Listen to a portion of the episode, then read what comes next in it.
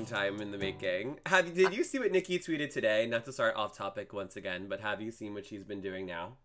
I don't pay attention.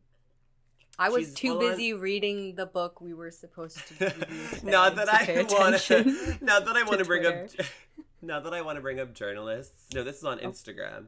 Journalists on this podcast again because I feel like they're often attacked. No, she's now doxing, full on doxing journalists who are trying to report on, um, I don't know, her her worldwide news of being anti-vaccination. I just thought it was a little, a little bit much, and I just wanted to give a shout out that I'm on the side of the journalist, low key, low key. But you haven't heard about this. I might have, but like I said, I was busy reading the book that we were you supposed finished to. this book today. Today. yes, an hour ago. Okay, gorge. So did I. So I don't know what you're what you're talking about. you might have finished reading the link on Spark Notes, but We have an authentic following here that trusts that we read everything that we report on. So I'm just gonna say that on. I finished. Yeah, we're reporters now. That I finished this book. Um. Okay. So for those of you who don't know, my name is Rob. My name is Geraldine. Welcome to GBF, um, where now pretty much every week we're going to talk about books or review them. And if something isn't gay, then We will make them gay. always, unless if we read a really, really gay book like we are today. Um, but first, let me introduce our very, very special um, audience. No, not audience. Co host and guest, Claudia Campanella. Welcome to the studio. Hi. The clearing of the voice. Yeah. I had to. recent graduate of CCNY with a big degree in history. A big such. degree. That's what they're calling grad degrees now. Big Yeah. degrees. I'm a got the- survivor, okay? and you've also written on like queer theory. You have some published um, or a singular published thesis, which is great, which we could talk about later. And that's why I think it makes you the perfect guest today for our book review, which is Do you want to do the Oh. honors? Sure. The picture I- of Dorian Gray. by who? Oscar Wilde, gay Exact- icon. I have to say that I was watching an old episode of Drag Race season two where um they brought in old gays to make over and they were doing the whole thing like, oh, you don't know about Mackie? Oh, you don't know this person? And like Tatiana was like, I don't really know anything that happened before this time. And one of the old guys was like, What about Oscar Wilde? And she was like, I have no idea who that is That's sick. and they were all like shocked. So I have to admit that I know who Oscar Wilde is, but it wasn't until probably sometime in like the past couple of years that I knew that he was like iconically gay. So I'm obviously a little bit a lot ignorant or uneducated, but I guess to older generations, seemingly I mean, this anyone guy's who like a reads. huge right well i'm saying like like older queer audiences have a lot of value for oscar wilde and i see Well, why I think it's also because there was less gay media. Yeah, he was all they had.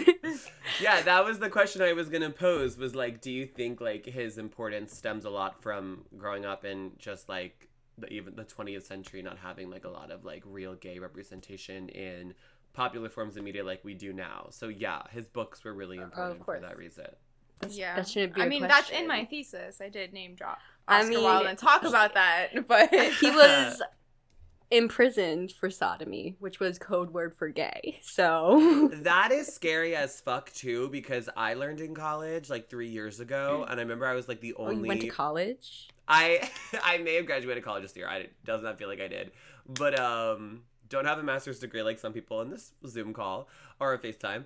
But um, I learned in poli sci that I had to take the, all about sodomy, and I was the only visibly like gay person in the room. So I remember I was like so gagged when my teacher, who was like really cool, like it didn't feel like weird, but she was like, "Yeah, can you believe that like basically you could get arrested for sodomy, which was it's defined as like any sex other than like heterosexual reproductive sex, I'm pretty sure. yeah. And talking about how the police would just barge in on you and if you were sucking dick, like they could lock you up. Like literally well, like on bail. was also like a huge thing, and like any basically like there were a lot of like like a, there was a lot of like morality policing and everything which like to get to this book too like i think that that's what makes it so interesting is like especially in the victorian era like and like honestly in the early 20th century too like morality crime and like politics were like a huge huge issue of like social reform As you can tell, we're getting into this one. We're we're hitting the books. well, I think let's just address one before we get into a little bit more because there's a lot of interesting stuff I found out about Oscar Wilde and what he said during like his trial when he was arrested. Um, that this book is a classic, so this is really one of our first classic reviews. Um, and I think that Mm-hmm. that we had to force you. Yeah, I, Geraldine, full stop, is the real classics lover, and I think Um, Claudia is the perfect guest. Oh, can you let me get to fit out of okay? It's Geraldine. It's our podcast, so she's the classics Okay, but girl, I picked the book. you. So Okay, uh, here she comes up in the studio. I already knew Claudia was gonna be this way. You are a, a classics girl, but I'm talking about like a, an hour duo just between Geraldine and I. Like, I am not the one you're gonna ask about anything classical era writing, whatever. But Claudia is the perfect guest to really help this episode along because all, the only- classical era was ancient Greece. I so up. are we Exactly. reading I- Homer? I never. I don't know. If you won't even read James Joyce, I don't think that we're reading Homer.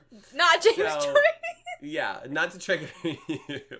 Um, regardless, Claudia, you're the perfect guest. God damn it. Okay, let me feed your ego. Um, and why don't we just Starve start? the soul. Let's start this episode right.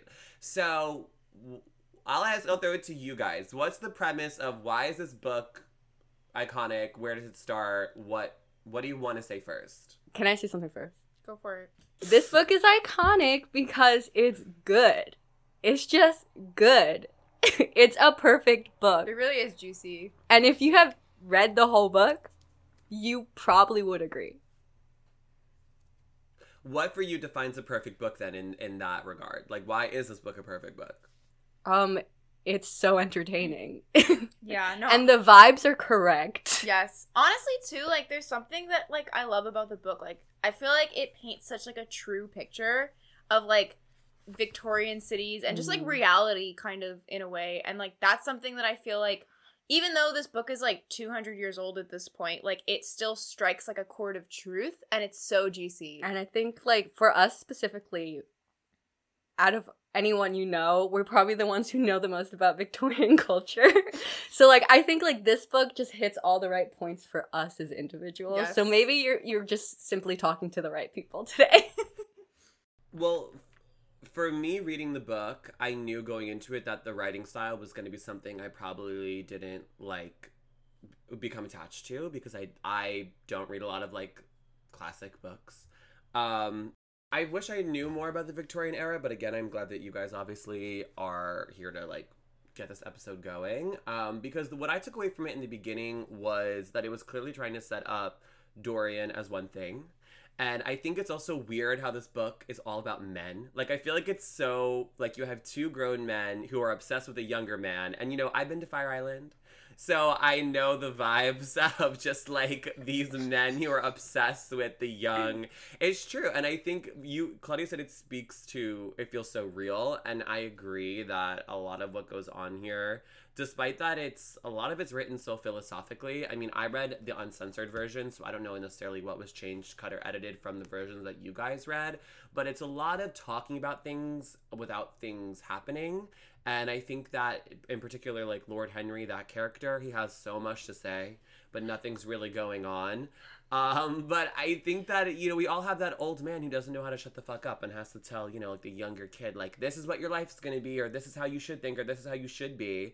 And I think in terms of uh, the character Dorian, like he really listens to him like a little bit too much, um, and that well, enforces. can I say too? Actually, it's an uh, interesting point that you brought up. I feel like that's kind of like a trope too, especially like in a lot of like um like queer literature and like kind of like in reality too. Like when you study like queer history and everything, like of this kind of like older the like mentor. yeah, like this mentor who like is more refined and like established and everything and more respectable, even though like it's kind of an open secret that like he's gay. um and then like the kind of younger one that he takes under his wing and like sometimes like it is like a little bit like pred- predatory and like in a sense like i feel like i kind of got that too from the book like but not necessarily in a sexual way like i feel like lord henry was kind of like preying on like mm. dorian's purity and like Yeah. his innocence and like that was like the real crux of the book Cut and dry, this book is about the loss of innocence, right? Yes. love a good loss of innocence novel You know what I found out though? So he Lord Henry also goes by Harry in this book. Um, and old Harry is a term for the devil.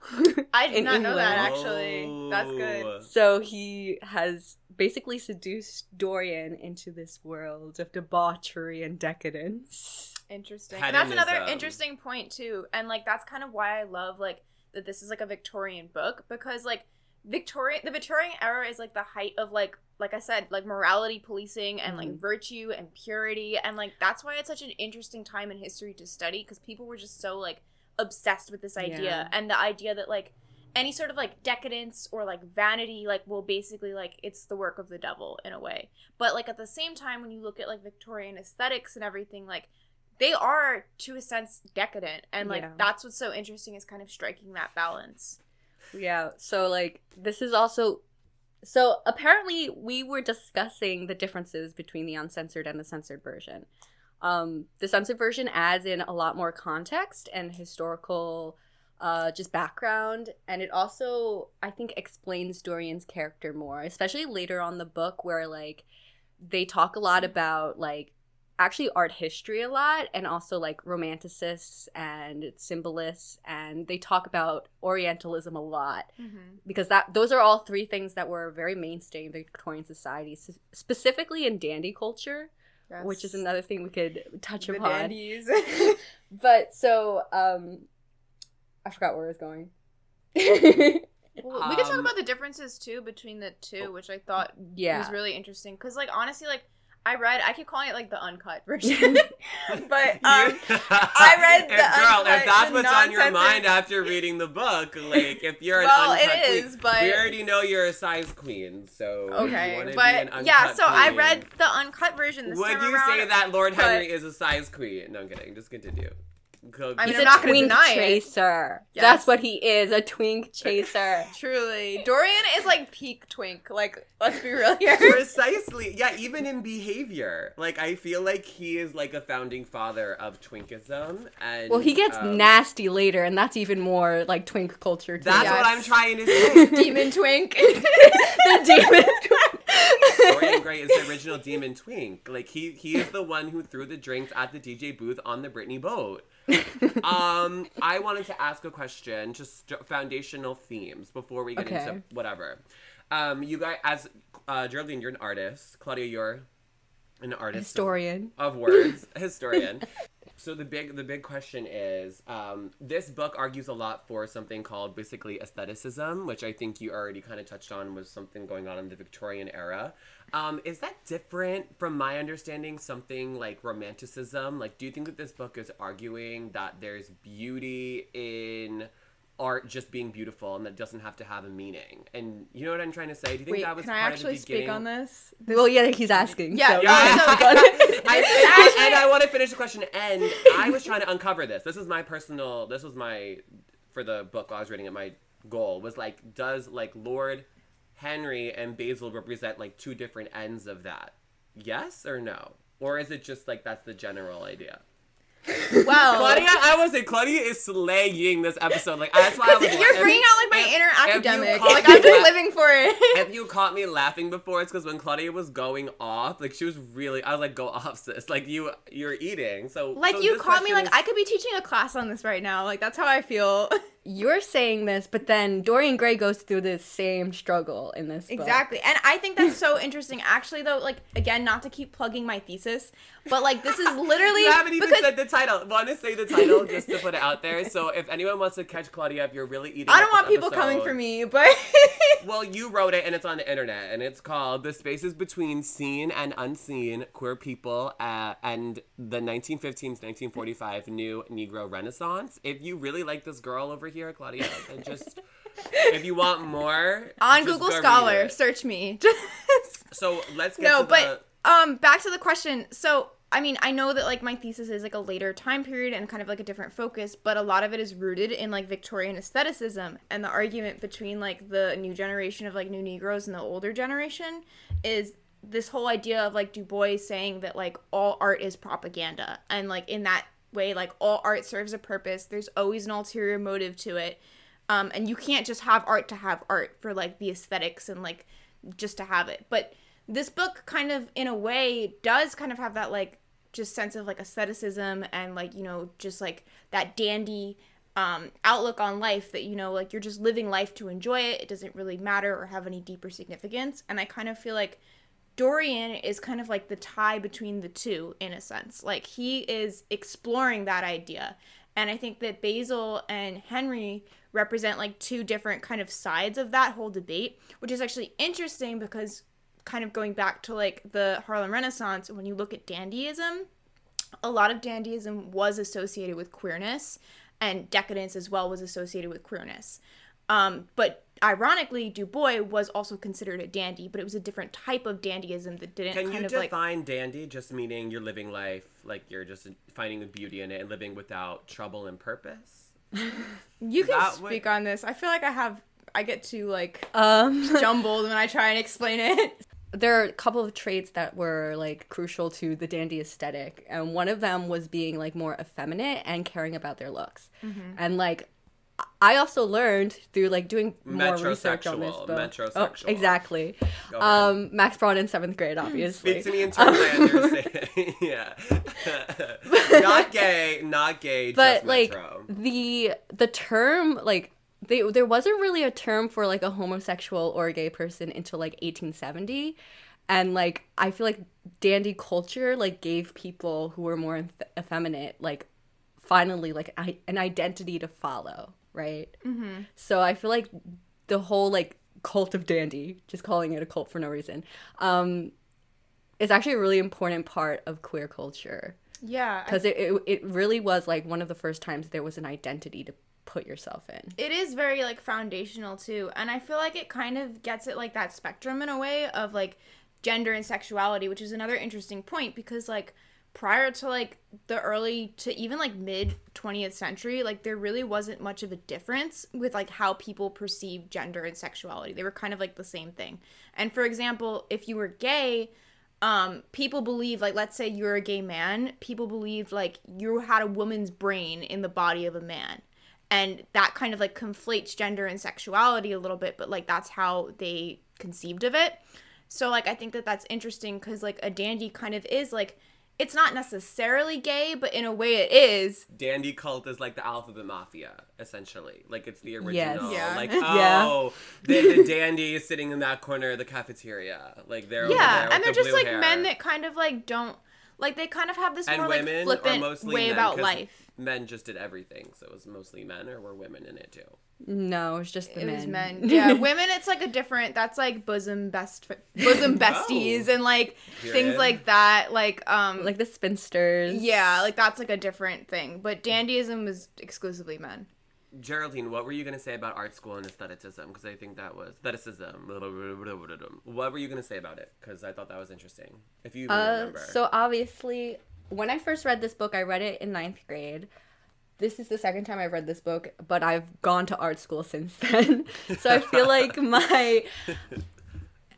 I still love this book just as much as I loved it back then, but like I do have like greater wisdom, you could say, going into this book.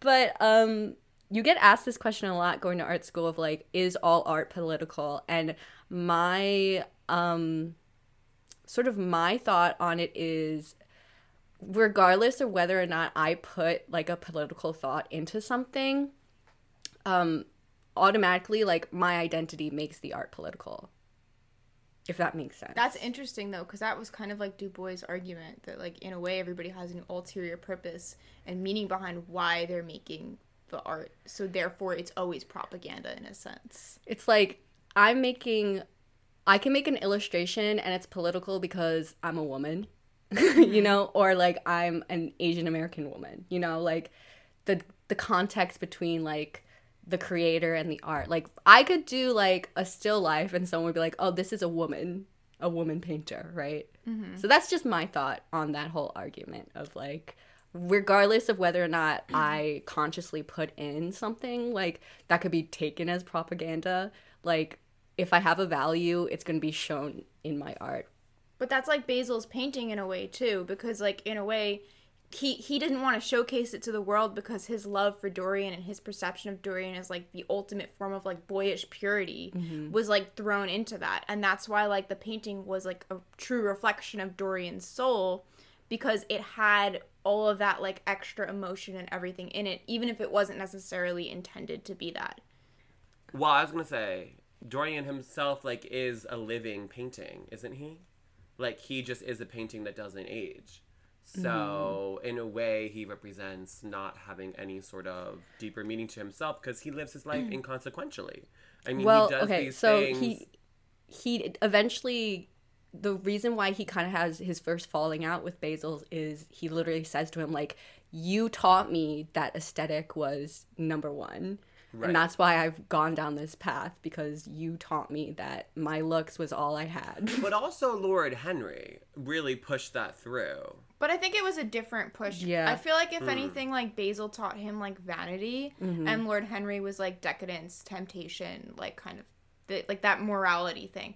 Like honestly, and I feel like in a sense, like Basil was more so like that art approach, like because Dorian's art, like he's kind of like putting this on him because that's how he perceives him, and then Dorian just like kind of sucked it up like a sponge. Yeah. Whereas Got like it. Lord Henry was actually like seducing him.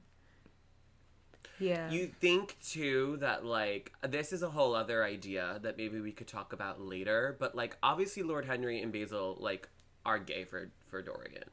So, do you think in a way they're trying to distract themselves from being truly in love with Dorian by chalking it up as like oh, we're just calling you beautiful because you're beautiful and like art can be beautiful without meaning because they're denying themselves of like homosexuality? Interesting. Does that like make sense? Interesting Because like the author himself had to live. Oscar Wilde couldn't publicly live as gay, and I feel like he there's something in the essence of this book where like when Lord Henry talks about like having a wife and like his heterosexual relationship, he's like, well, lo- you're not supposed to actually be in love with your wife. Like this, these are all just consequences of me being a person in society. So I'm gonna call you beautiful, Dorian, and you are amazing, and we are obsessed with you. But like, it's not because we're in love with you. It's just because you're the most beautiful painting in in the whole world. And I feel like something about that spoke to me as like eh, like you can be homosexual but like you can like you have to suppress it so instead you just make it this like beautiful fake thing does that make sense or am hmm. i like making up like That stuff? gives a little more like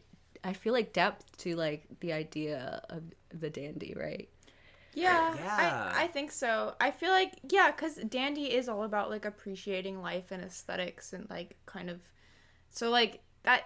Yeah, I, I think that that's like an interesting take. like let's not think too hard about why we like dorian Yeah. let's not think too hard about it like we like him but it's nothing cra- of course i'm not like a gay person if there was even a concept for being like gay but i just thought it kind of speaks to think about the person who's writing it who ended up being in jail for being gay But like that also kind of goes back to like that whole morality point, and I think that this is like I wanted to mention before like an interesting difference between like the uncut version and like the actual like the original published book because um in the original one or no sorry rather in the uncut one um Basil kind of really confesses his love to Dorian in a sense and he's like this is why I cannot showcase this painting and it's Yeah. much more in depth and much more explicit He literally uses the word like romance when he Yeah. describes him. but um in the like censored version. yeah in the censored version um you know we don't really get that it's kind of just more so implied if i remember correctly um and i think that that's like an interesting kind of point too because it's like even though basil is acknowledging it he's kind of still denying himself of that and that's like the morality and like a big thing too about like period text and um older like victorian books is that like even if there was like a immorality aspect like let's say like immor- immoral sex or like homosexuality or anything like that it's okay to have it in the text as long as it's like corrected in a way. Like the idea of like the gay character always dying. Yeah. um like something like that. And i think that in the censored version we definitely get like a lot more of Yeah. that where like in the uncut version like it kind of just happens like like everything just happens and there's really no like moral correction there mm-hmm. So we have where Dorian starts, sort of as the subject of this painting. These two men are all obsessed with him. And then, as we move into the middle of the book, let's talk a little bit about where the character goes. So we know that, you know, the main crux of this book, right? The, the whole idea is that there's a painting of him, the picture of him, that ages while Dorian does not. But do you guys want to talk about really like the big turning points, like in the Oh. plot necessarily? So Dorian big gets turning point. Dorian, we know, is being advised by these two people. He decides to fall in love with a character called Sybil, or he doesn't decide. I mean, I don't know what part of that was forced or not, but we could talk about it. And something happens to her, and then he becomes a certain way, and the story keeps He's going. he's talking like he knows I the rest of the I do story. know. I You the thing cannot about- read past The thing about it is that we, I do know the story. Here's So, okay. Can I break down Sybil Vane because like yes this who is she is and what goes on. Absolutely my favorite part of the book, and everything that follows is just amazing. It's just drama. It's entertainment. It's pure like, ugh, so good. So. Dorian, I think he gets like drunk one night and he finds this old like theater and he goes in and he falls in love with the actress of Juliet, who we later find out is Sybil Vane. I would liken he he doesn't actually fall in love with her. He falls in love with the idea of her, which is very romantic. It's the romantic ideal. Um, in this day and age, Dorian Gray would be a Sybil Vane stan. He'd be part of the Sybil Vane hive. But back then, he couldn't conflate like he couldn't piece together like being a fan versus being in love, right? He was like, So- she's he's giving. She's yeah, he was giving he right was like she's so talented, she's beautiful, she's so good at what she does. I love her. it's like no you don't, sir. It's giving share. Um, exactly. Yeah. So, um he eventually seduces her basically, which is like at this point you're kind of like, well, who can't Dorian seduce, right? Um he gets engaged and he's like, "Hey bros, like come check out my girl." they go. And they're both like, what the fuck? Are these Basil He's like, are you fucking me right now? And they go and So she's a flop. ends up she's a flop and the reason why she's a flop she says is because like you taught me what real love is like so how can i play this game of love on stage which is Weird. again a very like romantic statement very to have victorian yeah and automatically mr dorian gray snaps and he's like uh you made me fall out of love with you tonight and You're he, in your flop era. I'm no longer interested. Yeah. He goes home, never wants to see her again. She ends up killing herself. Here's the other thing that the uncut version does not have. so in the uh, eventual like published version of Dorian Gray, Sybil Vane has an, a younger brother, a year younger brother named what's his name, James. some shit like that So, um, and he has like a really big part in the eventual published version that I feel like I mm. I haven't read the uncut. we're just going with uncut now Yeah. So I don't know what I can't even like fathom what they like filled in, like what how the pacing goes from they didn't on. they literally cut it all out they were just like dorian had some run-ins with like sailors and gamblers Interesting. but like i know that it is a whole thing when he's like with the sailors which is also interesting because it's very gay too but Yes, we know sailor culture. um, so like after Sybil Vane dies, Dorian goes on to like just really go full force into like his I mean, it's actually kind of haunting like when he talks about Sybil Vane's death, like once he finally gets over it and he like snaps back mm-hmm. and he's like let's not talk about useless things anymore. And he like goes down it's kind of this montage in the book of him just like being horrible and not caring and setting trends and like being the guy the dandy. He becomes the, the dandy. The demon twink literally. exactly. Who controls england and he sybil vane kills herself things happen uh, he ruins other people's lives and then Can you talk about why he wants to ruin other people's lives? Simply just he just decided- leads people into he basically takes on the role of henry he's like a siren in a way he's like luring them in yeah, like their demise. so there's this like whole well when Basil finally confronts him again, he's like, "Tell me why." Young men leave the room when you walk in. Tell me why this random guy can't be seen out in public anywhere. Like, why can't this, like, why is this guy's ruined? Why did this man commit suicide after knowing you? Like, he has this whole rant.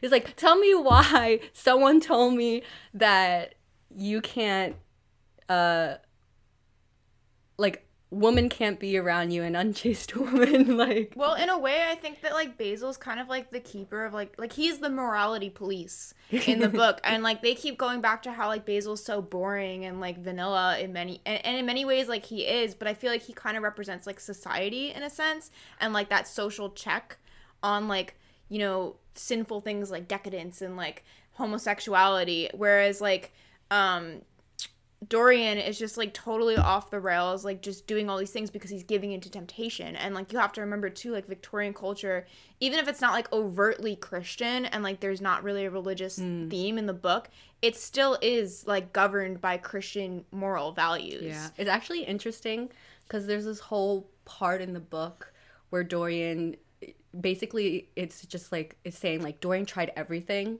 he almost like converted to Catholicism yes. because he thought it was so fabulous. In it's little like, words, he, he loved was, the aesthetics of yeah. it. Though he mentioned that he was like, "I love Catholic aesthetics," and, and he was like fantasizing about like sitting in the confessional and hearing other people's secrets. I like, love that. to like diminish a whole entire religion like Christianity to just like it would slay like for the moment, like just to yeah. like dip into it. But he was like, like "But fun. I never went that far because I knew it was a fleeting fancy."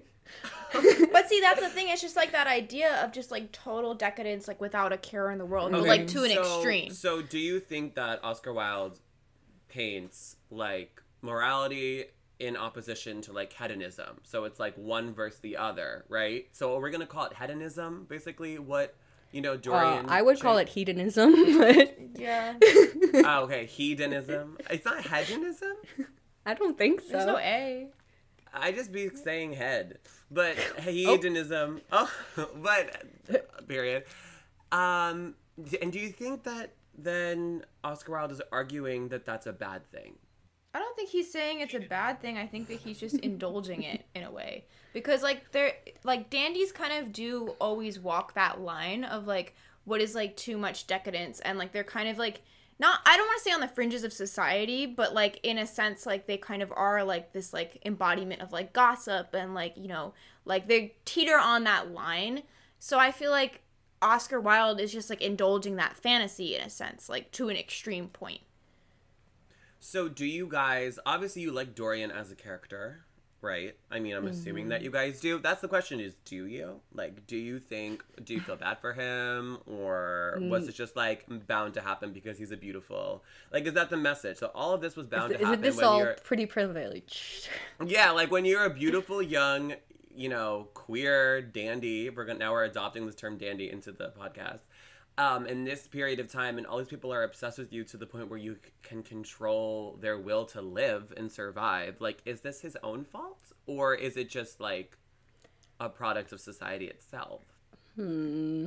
I think it's his own fault in a sense, but I don't think that's a bad thing. Okay. Why do you oh. think it's his own fault? Because I agree with you in a way.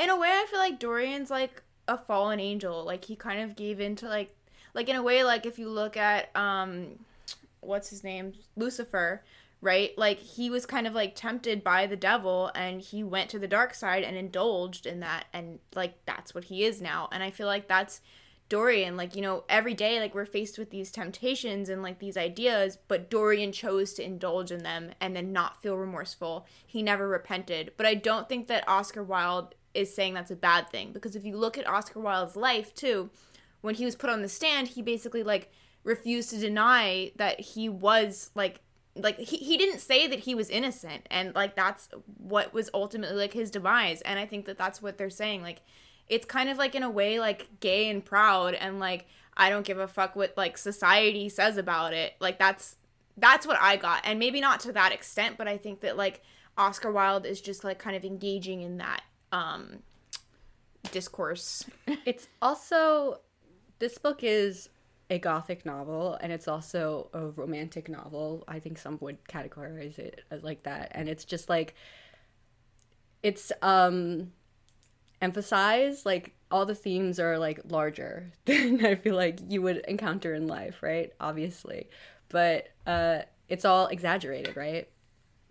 It's a book for entertainment. So I agree with you that I, Dorian is to blame for his actions, but Oscar Wilde isn't really saying it's a bad thing because I guess in an era where being gay is just you're it's openly accepted as that's not a good thing, that is a sin.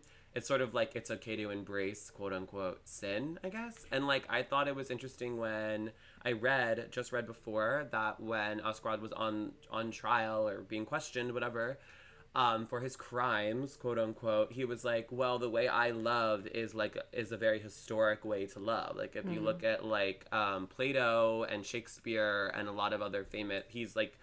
I wish I had the quote in front of me, but he was like famous Greek and Roman people. Like they, there's evidence of all of them being like homosocial. He said like homoerotic, being gay, and like this is just a form of love that should be allowed. And I'm not going to deny what it is. and I think actually so I'm, don't know how much you're gonna say more, but I'm just I'm just this is just another fun tidbit of information. We have a lot of fun facts this Yeah, this is a fun factorium. I love it. the it. name Dorian is also an allusion to Greek culture. I did I did know that one, Yeah. right? It's like the Dorian age, Dorian columns and stuff like that. So I mean, when I think of ancient Greece, I just think of gay, gay, gay. I did literally write a paper on this that I don't remember writing because I wrote it in like two days, the last days of my semester of college ever. But it was about Julius Caesar and like the homosocial undertones of how, because this is what this book to me, this book to me is just men. Like, I feel like this is a perfect picture of like how gay men interact. Um, if you want to use the word homosocial, which is sort of a dumb word, but it's just basically to say that like men enjoy the presence of other men and like sometimes friendships have this emotional meaning to them that like even if you're not gay, like men want to either deny or don't realize is there. And in so much of Shakespeare's writing, oh my god, like men are obsessed with each other beyond the point of just friendship. And we started the episode by saying that the, the, the simple premise when this book starts is just these two old quote unquote you could say gays or whatever are obsessed with this young boy and it sort of leads him into his loss of innocence and blah blah blah. So i think oscar wilde was just trying to say that like beautiful people like it's a burden but also it's like a privilege at the same time. And i think that's true even to today. Like we get angry at aestheticism you know instagram people. Is kylie jenner to blame for her fame or is it society? Like you know she's changed her entire body and face and it's socially accepted because who cares? It's not our business. But she's always to have critics and she's always to have people say that she doesn't deserve x y and z but it's like well she knows how to use her privilege because she's beautiful and that's not really her fault you know? And whether or not she's done bad or corrupt things i don't really know. She probably i don't care. But um, I think that that's why this book for me, from I mean, reading from what have I read of it, because I read a lot of it, I that's what I got from it, and I think that framing it all in a gay lens, right? Because gay people during the Victorian era, obviously this was a sin and it was a crime, is such an interesting way to do it. To have this loss of innocence of not just any person, but a gay person. Or queer coded, whatever, I don't know. You know what I mean? A twink, okay? This is the story of a twink, and I respect that. I res- I'm I respect that. I don't know. But do we think okay, this is a fun question. Do we think Dorian Gray would be cute now? Or are the Victorian standards of men too far gone from us? I'm actually Honestly, scared I to know. I'm scared to know what they thought was so Well, hot have about you him. guys seen Oscar Wilde? Low key, he was kind of cute. Oh. Not he was a little cute. Okay. Claudia has a type, Do I guess. Dorian Gray was based off of like a real person in Oscar Wilde's life. Yes, right. Like he had like a golden Oh, boy yeah, I mean, well, in that's- mind when he wrote this. yeah. If you read the whole like um intro to it, essentially, yeah, like literally, I I annotated this book. I'm not. I'm like literally looking at my notes right now. Like I read it like a historical. Text. because I am confused because on my cover it's this nice handsome man half mm. his face is like half shaded but he has dark hair but I I thought Dorian was supposed to be like the perfect golden boy so I literally when I think the golden boy trope I think like golden hair like fair skin I pictured him golden. yeah with that too. golden Yeah. shine to him so I don't know what the the publisher of the book was doing I think that's more so like they chose that because like the vibe of the book, like he, Dorian doesn't match the dark vibe of the book. Mm. So Yeah. like Okay. they probably just did that. For, So the ending now. So we get to the end, and what does the end mean to you guys? And if you want to explain it briefly, so we can just get there. And how does it sew Uh. in the last, you know, Oscar Wilde's last themes and thoughts? Because the ending is very like, you know, gaggy. So basically, the ending starts. I think it starts ending when he he kills Basil because he shows Basil the portrait. He finally reveals to someone that the portrait he sold his soul basically, and the portrait's aging instead of him. And he kills Basil because he just realizes he's so angry at him for creating this situation. He like blames everything on Basil for painting this piece of art. Uh, that he kills him. He gets rid of the body he still goes out. He doesn't feel he i guess he isn't really afraid of like um being found out because basil was supposed to leave for paris the next day Yeah, and like um Harry Henry uh like he says, he's like, you know, Basil's so basic, like nobody would think he's murdered. Nobody's like checking for him really. Like no dorian goes up to henry and he's like what would you do if i told you i killed him and he was like oh if only you did that would be so sick And then he was like, "Do you think he might have been murdered?" no when i tell you the last half of this book is camp it's so good The ending is Basil dies, and then um the brother in this. Dorian goes through bouts of guilt, and he, and then he ends up running into the brother, and then the brother's like. You killed her, and then Dorian's like, "Wait, but look at me. That was 18 years ago. I look like I'm 20, so like I'm not that guy." and he falls for it, and then this girl at the bar is like, um, excuse me, you should have killed him. Like, he looked like that 18 years ago when I first met him and he ruined my life. And then Dorian uh, decides to be good again. All this was not in the uncut one. yeah, exactly. Which was such a loss, honestly. Dorian decides to be good again. He goes to uh it's Lord Henry's cousin. He like this woman's like in love with him. Um and Hetty? no, no, no. The the Duchess. Oh, okay. Uh, and she's like flirting with him like crazy. She's married, blah blah blah. He's like not interested because he has like he's trying to be good or whatever. They go on a hunt, and her husband shoots at this rabbit. Dorian's like, "Don't shoot at the rabbit! Like, there's something so pure about this rabbit," which again is an, allusion to himself, right before he like falls to disgrace or whatever. Um, the guy shoots the rabbit because he's like, "Oh, Dorian, you're being so silly." He shoots a man. he accidentally shoots a man. It's the brother. They collect him. Everyone's like shaken up, and then Dorian's like servant comes in. He's like, "Yeah, so um, we just thought we'd let you know, like this guy isn't under our employ. Like we don't know who this man is. He looks like a sailor." And then Dorian's like, "Wait a second, is this James Vane, the guy who tried to kill me twice?" that Because- was such a gag. Honestly, like, He's like, all of a sudden, he decides to be good because James Vane has been following him and starts to realize that, like, oh my god, the, the consequences of my past actions are coming up to me. So Dorian decides to be good again. And then all of a sudden, James dies. So the consequence is gone. Like, no one's going to find him out. No one's coming for him anymore. And he, that's when he really, truly, like, falls. But think about that too. Like that also goes back to the theme of like unchecked like sin and seduction. Yeah, that's what I was about because to say. without a society or anyone to like kind of check you, like you just get out of hand in a way. And when you look at like Christian themes and stuff like in the Western world, there's always like this idea of like first of all suffering and repentance for your sins. And Dorian never goes through any of that. He totally lives a life without consequence while this painting that's like his soul absorbs all of the consequence. So I think that that's why like the ending is so interesting. I don't yeah. know. Um, so after that, he goes home, and I forget why, like, what happens to him, but like, he basically is like, he has this thought of like, now that I'm finally being good again, uh, maybe the painting is turning back to normal. Oh, He's yeah. like, let me let me just take a peek. Did he decide for like a day, like I'm good now, and so he just thought Yeah. it was kind of like. But the see, that's the other thing that's interesting about it because he truly wasn't really good. No. He was just doing it with like this. no, he ulterior really yeah. He he has this whole speech of like, did I really uh let what's her name go, Hetty go, just because I was being good or because it was again another part of my vanity of wanting to be seen as good, mm. right? He realizes that, he gets really angry and he decides to stab the painting. he stabs the painting. Cut. you're you're brought outside and they all the they say like there was this blood curdling scream. You're cut outside and there's these two guards like walking around. One of them is like the father of this guy he ruined. And then they're like, whose house is that? And they're like, Dorian Gray's. and they smirk because they're like, haha.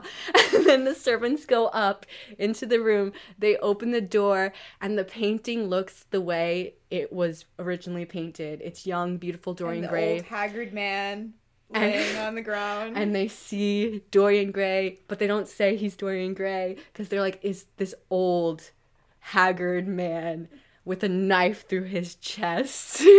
And then they realize by like his jewelry that Yeah. it was him. and that's how it ends. But see, like that in a way, that's like the ultimate. Like I don't want to say like repentance, but like that's the suffering for his sins. That like he just like kind of killed his own soul. And like when you look at that, like suicide is kind of like treated in literature as like this ultimate like self-sacrifice. yeah.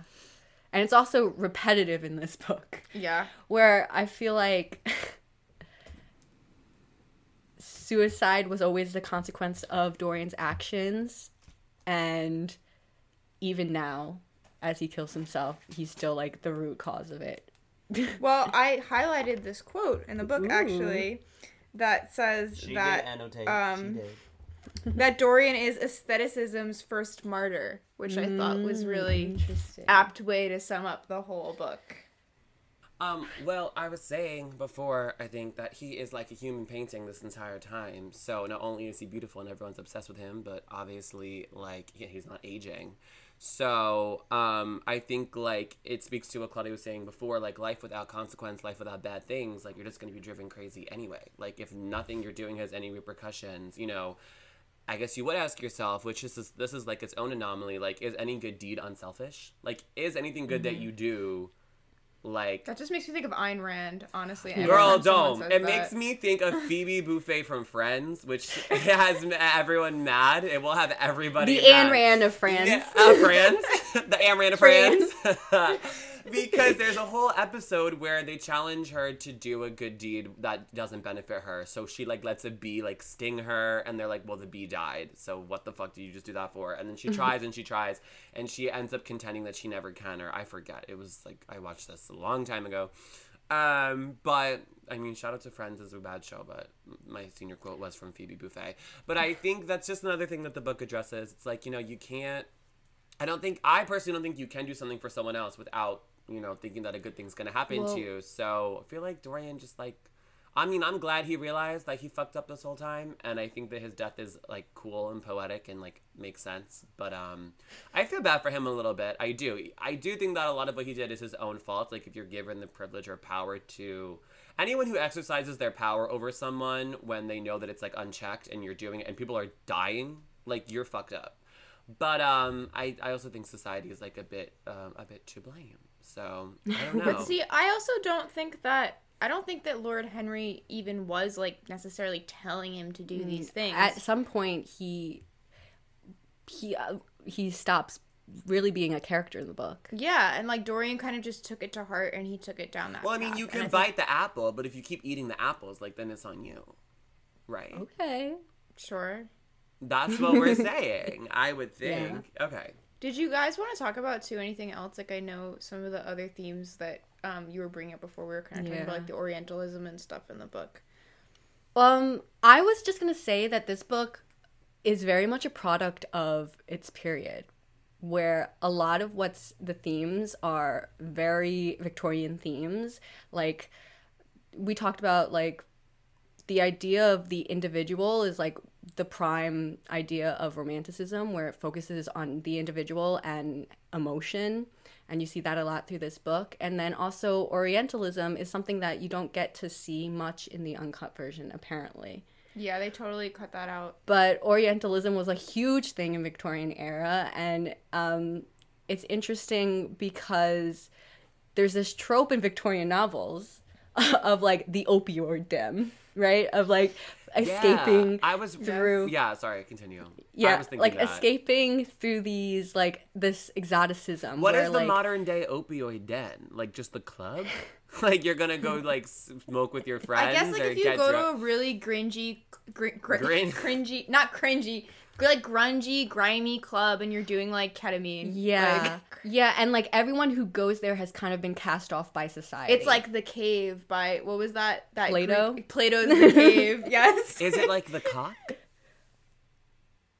I don't know. excuse me. like, the, like the cock in um East Village. You know, like this. I don't know sex these- Club. It's not like a place. It's like, well, yes, Yeah, they do yeah, have yeah, sex. yeah. So it's a sex club. But it's like complete degradation. Like you Yeah. don't just go to the opium den on Saturday and then Monday go to your nine to five. Like. So in that way, and in any way, I guess to wrap it up, how do you guys feel like this book, its themes are have been, you know, represent stuff that goes on today in society? Like this book has obviously aged really well. People our age, you guys love it.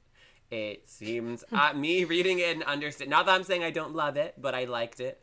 I give it a great review. Um, but I just think that it's still relevant today and why. I mean, simply like I feel like it paints a really great picture of how gay men just are, and I don't want to just call them gay men. I guess more they're just like queer characters or whatever. But um, I think in a lot of what it says, it holds the test of time, right? Yeah. Time is a loop. Do you see its influence though over other things that you guys have read or Oh, gay yeah. media? Yeah. I think that one of the reasons why it ages so well as a book is because it has such an element of truth to it and that it really kind of strikes at like society at its core and like human um I guess like human mortality in a sense and I think that that's why the book is still relevant. It's also like just a fun concept, right? It's exciting. It's an exciting book. Do you want to see this like ever be remade into a movie since the other film wasn't popular or something? No, I think that would kill it. There's something about reading the book that adds to the camp of it. I Like, personally I don't need to see it, feel like, like, in a something movie. about it doesn't translate into film. Like I haven't seen the film, but I also Yeah. feel like from what I'm understanding, No, because the writing, the prose is part of it. I think when you're talking about adaptations, a lot of times, like the actual prose is part of the experience. It's like they make a ma- modern adaptation with like Bushwick gays. no, It's Demon probably it's already been done, girl. I, I'm sure some like freshman at like Parsons drama writing school who's like, I'm making the next Dorian Gray. It's gonna be with queer, non-binary folks, something, but uh, which is great. and I'm telling you, it's already been done. Should we try to go back in time travel to the Victorian era and just like be dandies and like go to the opioid den? Like, do you think it would be a serve? Do you think? I've always been intrigued to go to the Victorian? do you think era. I would be a victim of Dorian Gray? Like I'd be killing myself next? Well, knowing your type, yes. yeah, I think so too. I think I would be I would be one of the ruined. I think, uh, and Claudia would be like a landowner, old bitch. You would be like married to Lord Henry. You would, and But she would be trying to seduce Dorian. and I think it But would work. Lord Henry's wife does flirt with Dorian. Exactly. Who doesn't So flirt there you with go. Dorian? Do we know a Dorian Gray in real life? I don't yet. I would be Basil. I love Basil. simply the artist. All right. Um, this is I'm Claudia. You outdid yourself, girl. I'm glad we waited to do this with you. I don't. I can't think of a better a better person. Where can we find you if you want to be found? Um, I mean, you could follow me on Instagram. Now I that you work for the pictures. state, now that you're Honestly, yeah. Now she's a clash trader working for the government. now that you are a fascist, where can we find you? Um, well, you can download my thesis if you Google it on Google Scholar. Um, I would really appreciate it to further my academic career. Um, you could also just follow me on Instagram. Um, I'm probably gonna post this on my Instagram anyway to like my zero followers, but at C L A A U D I A R O S E E. So Claudia Rose. Venmo me money if you want me to speak on any historical topics, and I will educate you. She has a cameo where you just pay her what's and your answer questions. what's your um concentration? Because My historical concentration. yeah, like American history. Honestly, like I'm really interested in like queer history, uh, gender and sexuality, like particularly like in the Victorian era, but like that turn of the century into the 20th century. that's So- why we got you on here. Yes, and I mean, if you're an academic and you'd like me to go to your school, please sponsor my PhD. I would really appreciate it. we fully have a historian here for this episode. We had a lesbian journalist for the lesbian uh, book, and then the next book that we'll be reading for Spooky Month, we're gonna have a demon twink on the podcast talking about. Exactly. Yeah, so it's always relevant. That's a little bit of a shout out to the future. We have some spooky gay novella novels coming forward, and we will have appropriate guests. Um, Okay. Thank you guys so much again. And yeah, I mean, you could find us at Gay Book Friends. We say it every episode at Oh My God Percent on Instagram. Geraldine is GeraldineLulio.com. exactly buy her art, buy her art, and yeah, th- this let's all just go be let's all just go be fine and dandy. Okay. Okay. I'll see y'all um, at the opioid den. I don't know if that's a funny joke, but let's go. Um, you might be a little problematic. I think but- it. I think it is. All right.